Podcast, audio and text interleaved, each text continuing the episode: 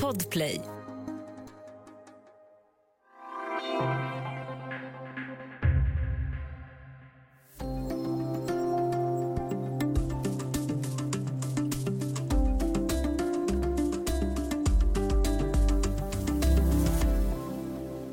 Hon syns ofta i Vancouvers exklusiva butiker och på fina restauranger.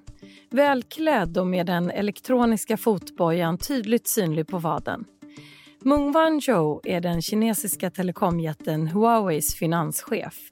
Hon greps i Kanada 2018 på begäran av USA och hålls sedan dess i en slags husarrest. Men vem är hon och hur blev hon en del av handelskriget mellan USA och Kina? Välkommen till Studio DN. Jag heter Ylke Holago.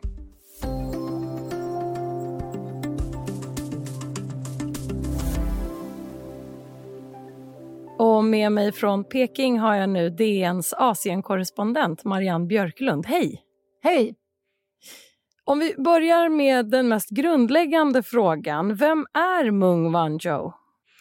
Ja, hon är ju som du nämnde här i början, hon är finanschef för den kinesiska telekomjätten Huawei.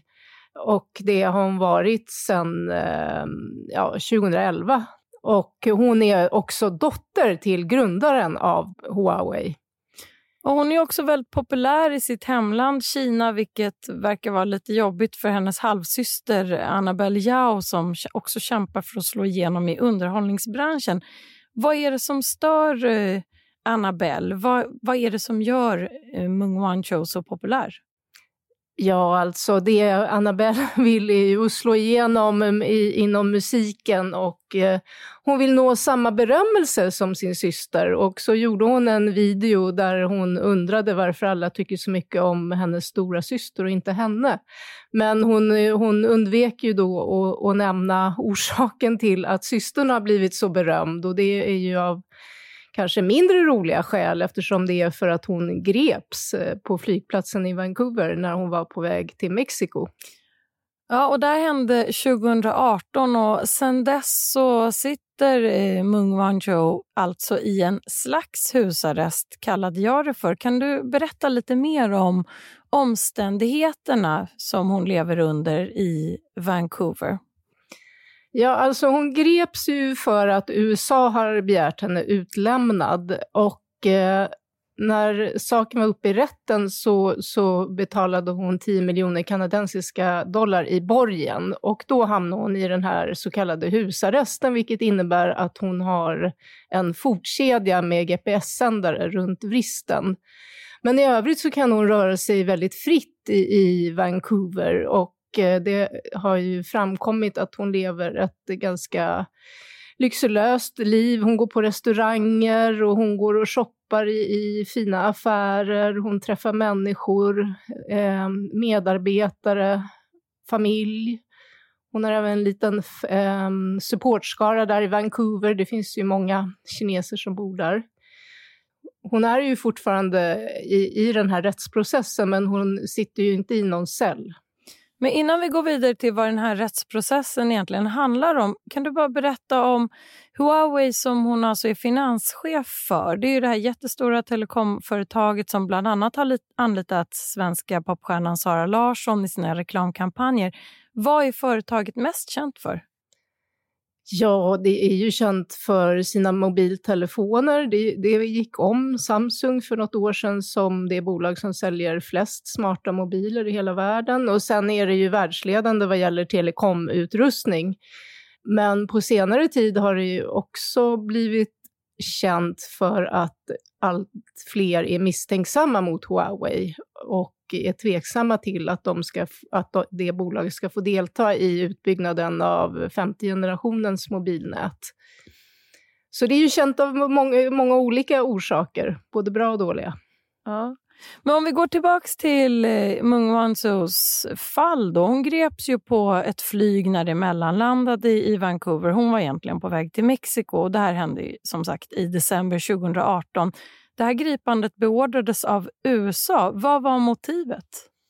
Ja, USA hävdar att hon har brutit mot USAs sanktioner mot Iran genom att underlätta transaktioner till Iran via ett av Huaweis dotterbolag i Hongkong. Och det nekar hon ju själv till att hon har gjort. Men det här är USAs, det anklagar de henne för, att hon har brutit mot de här sanktionerna.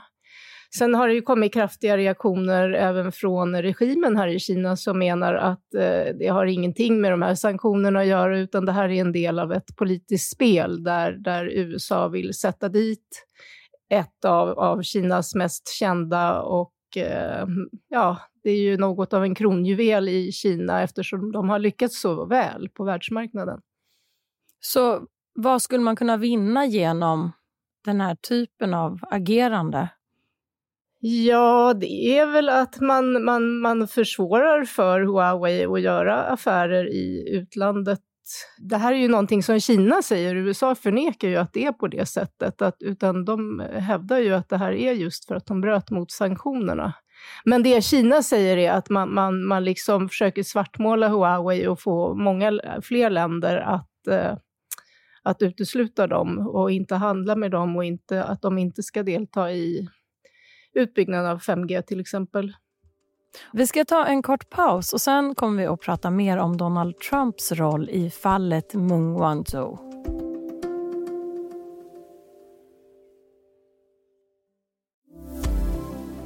Du lyssnar på Studio DN med mig, Ylke Holago. Och jag har med mig DNs Asienkorrespondent Marianne Björklund. Och idag så pratar vi om Huaweis finanschef som sitter i en slags husarrest i Vancouver. När eh, Meng Wanzhou greps så var Donald Trump president i USA. Vilken betydelse hade han och hans utrikespolitik för att det här gripandet skedde? Det är ju svårt att säga. Eh, men det man kan säga är ju att Donald Trump förde en väldigt hård Kina-politik. Att han eh, inledde ett handelskrig mot Kina och att han eh, ändrade riktning kan man väl säga i Kina-politiken. Tidigare har det ju funnits en tanke att ju mer man handlar med Kina och ju mer kontakter man har med Kina och ju mer man välkomnar dem i, i världssamfundet, desto mer kommer Kina att utvecklas i en, en även demokratisk riktning. Och så har ju inte riktigt skett. Och Eh, Donald Trump han valde att, att gå hårt mot Kina och han menar ju att det inte är rättvis handel med Kina, att, att Kina handlar genom att statligt subventionera sina företag och att de stjäl intellektuella rättigheter och andra saker.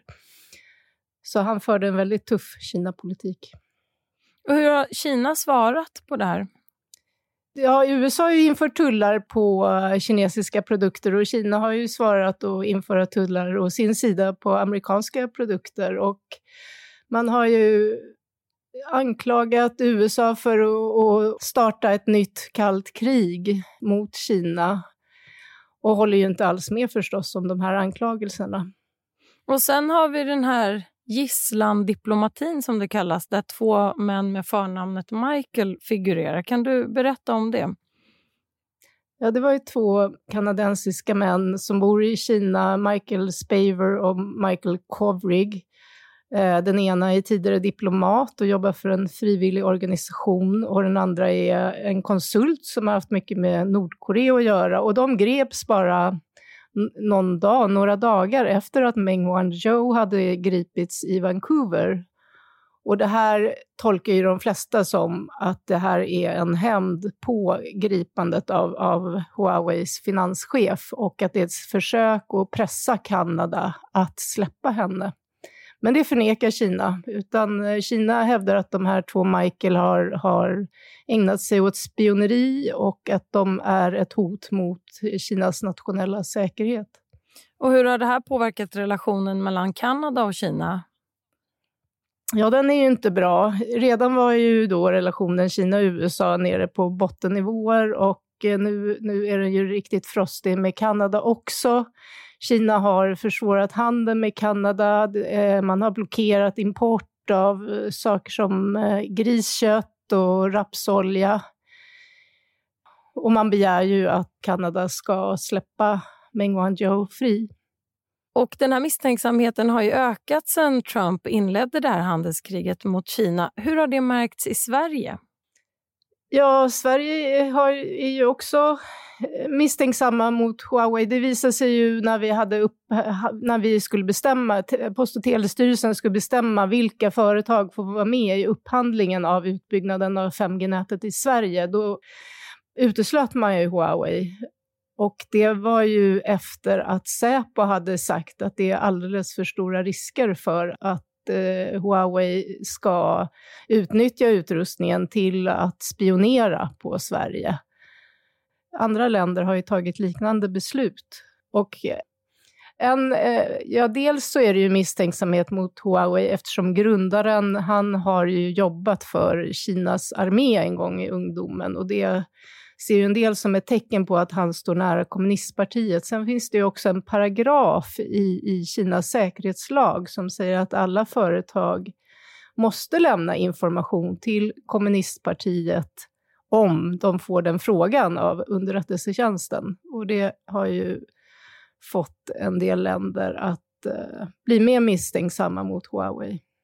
Och hur har Kina som land och Huawei som företag reagerat på ja, men får uppleva de här restriktionerna på marknaden och blir stoppade? Ja, de blir ju besvikna såklart. Och de, eh, de eh, tillbakavisar ju alla anklagelser om att de skulle spionera, utan de hävdar ju att enda anledningen till att olika länder inte vill ha med dem i upphandlingen är att de, de har varit så prispressande på marknaden. Så att de har eh, gjort att vinstmarginalerna har blivit mycket lägre och det hävdar de är en orsak till att eh, de blir uteslutna. Om vi går tillbaka till huvudpersonen i eh, vårt samtal idag, Mung Wanzhou. Vad händer härnäst i hennes fall? Ja, hennes fall skulle egentligen ha varit uppe i rätten i början av mars. Då man skulle, hon har redan överklagat en gång att hon skulle utlämnas till USA och nu skulle slutförhandlingar eh, upp i rätten då i första veckan i mars. Men då så fick Eh, då hade försvaret Meng Wanzhous advokater begärt att man skjuter upp de här förhandlingarna i tre månader för att de har hävdar de, nya bankdokument som de vill gå igenom som kan bevisa att hon är oskyldig. Och det gick rätten med på, att skjuta upp förhandlingarna i tre månader. Så vad som händer är svårt att säga just nu. Och sen har vi de två Michaels Just det, och de eh, sitter fortsatt eh, isolerade i sina celler. Det har varit en rättegång i, eh, mot, ja, där deras fall skulle upp. Och, eh, men ingen vet egentligen hur det gick. Det, både diplomater från ett 20-tal länder, bland annat Sverige, och journalister samlades ju utanför rättegångssalen och ville följa det här, men de släpptes inte in. Utan det var en rättegång bakom slutna dörrar och ingen vet eh, vad som sades och ingen vet om någon dom har fallit ännu. Så ingen vet egentligen vad som kommer att hända med dem. Det är väldigt oklart. Så frågan fortsätter att vara storpolitik. Tack så mycket, Marianne Björklund. Tack. Studio DN görs för Podplay av producent Sabina Marmolakai, exekutiv producent Augustin Erba, ljudtekniker Patrik Miesenberger, teknik Jonas Lindskov Bauer Media och jag heter Ylky Holago.